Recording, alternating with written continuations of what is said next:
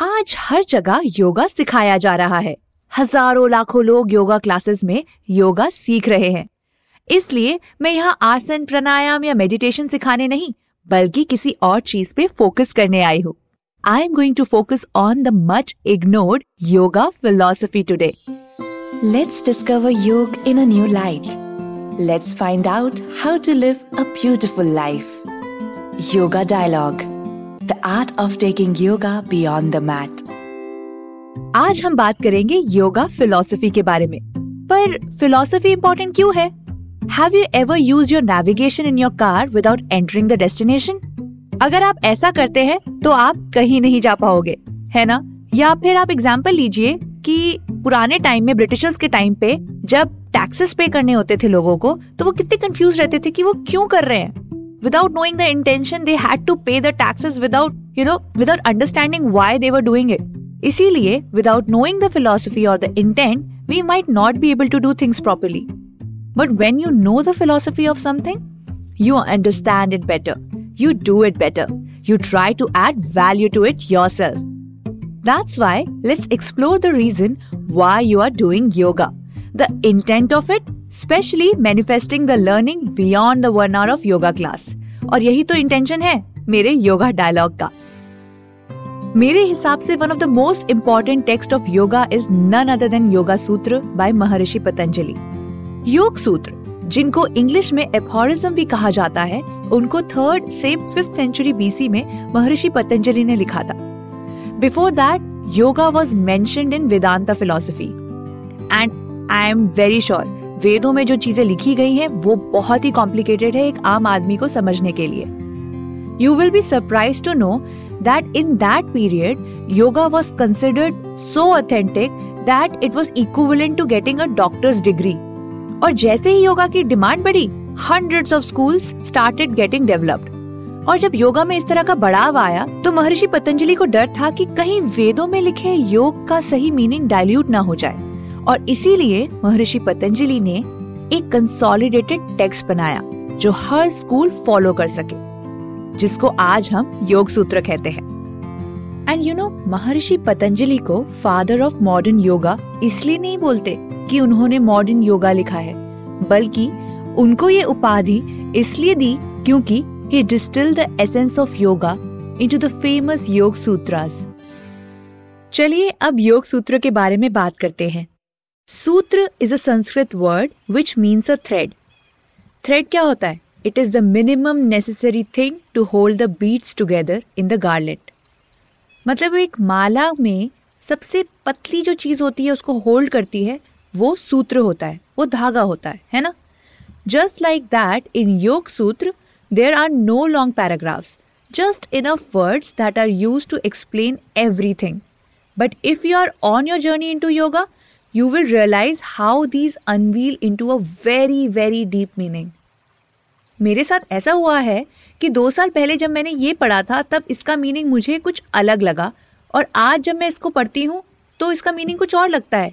It is that kind of deep well this holy text was a very high level of philosophy and different schools of yoga have taken inspiration from it and developed asanas, pranayams, etc. So whether it is the Hatha Yoga, the Iyengar Yoga or the Hot Yoga, they were inspired by works of this great man. अब समय आ गया है इन योग सूत्र को D code करने का well well, मैं अपने योगा डायलॉग पॉडकास्ट में इनको टाइम टू टाइम डीकोड करती रहूँगी पर ये हैं भी इतने सारे कि डीकोड करने में थोड़ा समय लगेगा बट मैं ट्राई करूँगी कि आपको इनमें सबसे इंपॉर्टेंट वाले जो सूत्र हैं, उनके बारे में मैं आपको बता सकूँ। तो चलिए, पहले चैप्टर जो समाधि पाद जिसको बोलते हैं योग सूत्र में, उसके बारे में बात करते हैं। तो समाधि पाद में आपको बताया गया है कि मेडिटेशन जो होती है, उसमें जाने के लिए क्या करना होता है। तो आइए इसके कुछ सूत्र के बारे में, यानी इसके कुछ एफोरिज्म जो हैं, उनके बारे में हम बात करते हैं। अतः योग अनुशासनम। इसका मतलब ये है कि this is a compilation of discipline of yoga योग के अनुशासन ये हैं। जो दूसरा एफोरिज्म है, जो दूसरा सूत्र है, वो ये है। योग चित्त वृत्ति निरोध। Yoga is restraining the chitta from the fluctuations यानी चित्त की वृत्तियों को रोकना ही योग है। एज पर पतंजलि चित और the mind is made by three components first is manas which records whatever we perceive from our senses then there is buddhi और intellect that discriminates things and classify them for the right reaction and then there is ahankar और the ego which attach itself to the reaction gathered by the buddhi बहुत ही complicated सा लग रहा है ना?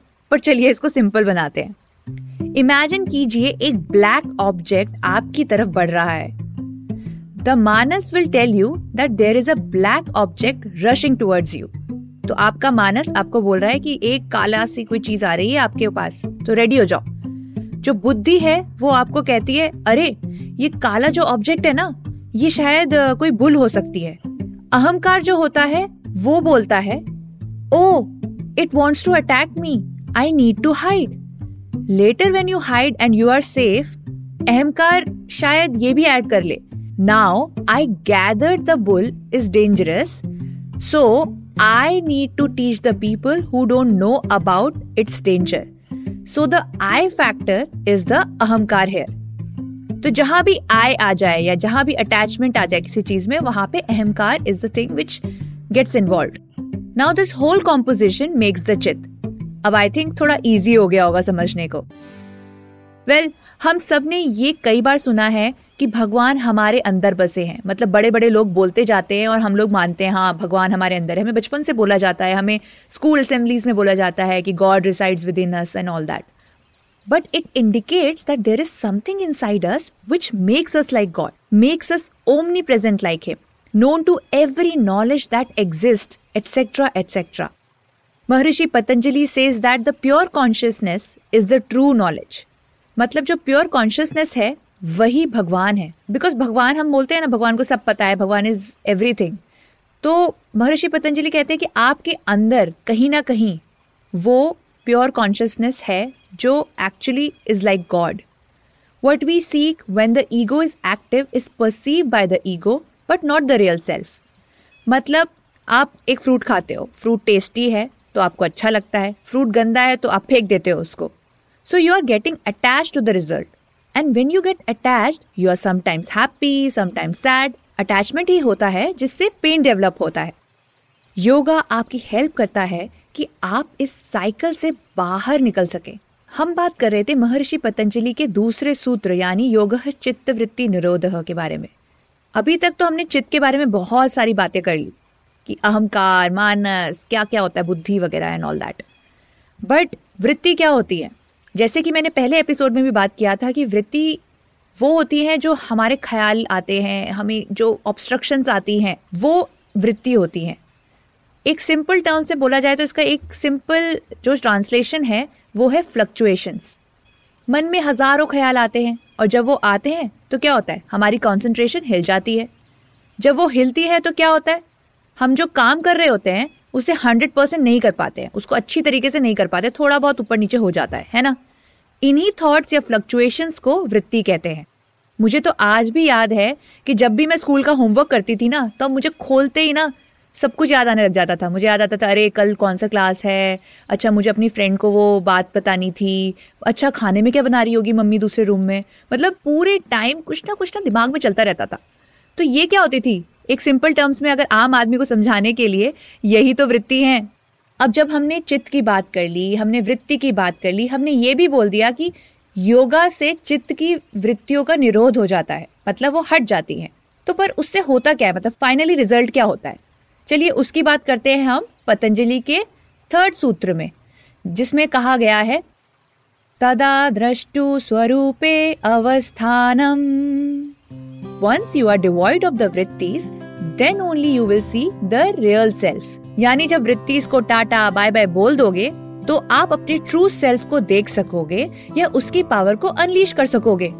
हमारा जो चित्त होता है, वो मौका ढूंढता है एकाग्र होने का अटेंटिव होने का।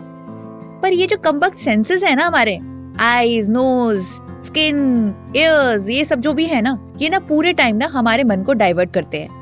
इवन मेरे साथ भी यही होता है। मैं जब भी मेडिटेट करती हूँ, कुछ ना कुछ थॉट साउंड या स्मेल मुझे आती है और मैं उसके बारे में सोचने लग जाती हूँ। एक दिन तो पता क्या हुआ? एक दिन मैं मेडिटेट कर रही थी और मुझे हलवे की स्मेल आ गई। And I started visualising its colour and even its flavour इतना हो गया कि मेडिटेशन छोड़ के मैंने बोला, यार भाई चलो, अब मैं घर में हलवा बनाती हूँ लिटरली और यार, इसमें बुरा मानने की बात नहीं है यार it's a natural human tendency तभी तो हमें ह्यूमन कहते हैं। पर अगर आप सिर्फ़ और सिर्फ़ अपने सेंसेस के इस लालच में घुस गए तो बेटा वाट लग जाएगी। इमेजिन सारा दिन नेटफ्लिक्स देखने के बाद या फिर जम के खाने के बाद क्या होता है? भैया गिल्ट होती है गिल्ट और गिल्ट से बुरी गलती कुछ नहीं है। इसलिए इट इज़ वेरी इंपॉर्टेंट कि हम सेंसेस को ट्रेन कर सके, हम अपनी विल पावर को बेटर कर सके।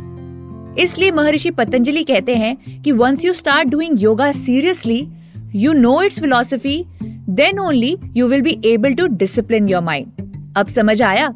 योगा दूसरी एक्सरसाइजेस से डिफरेंट क्यों है?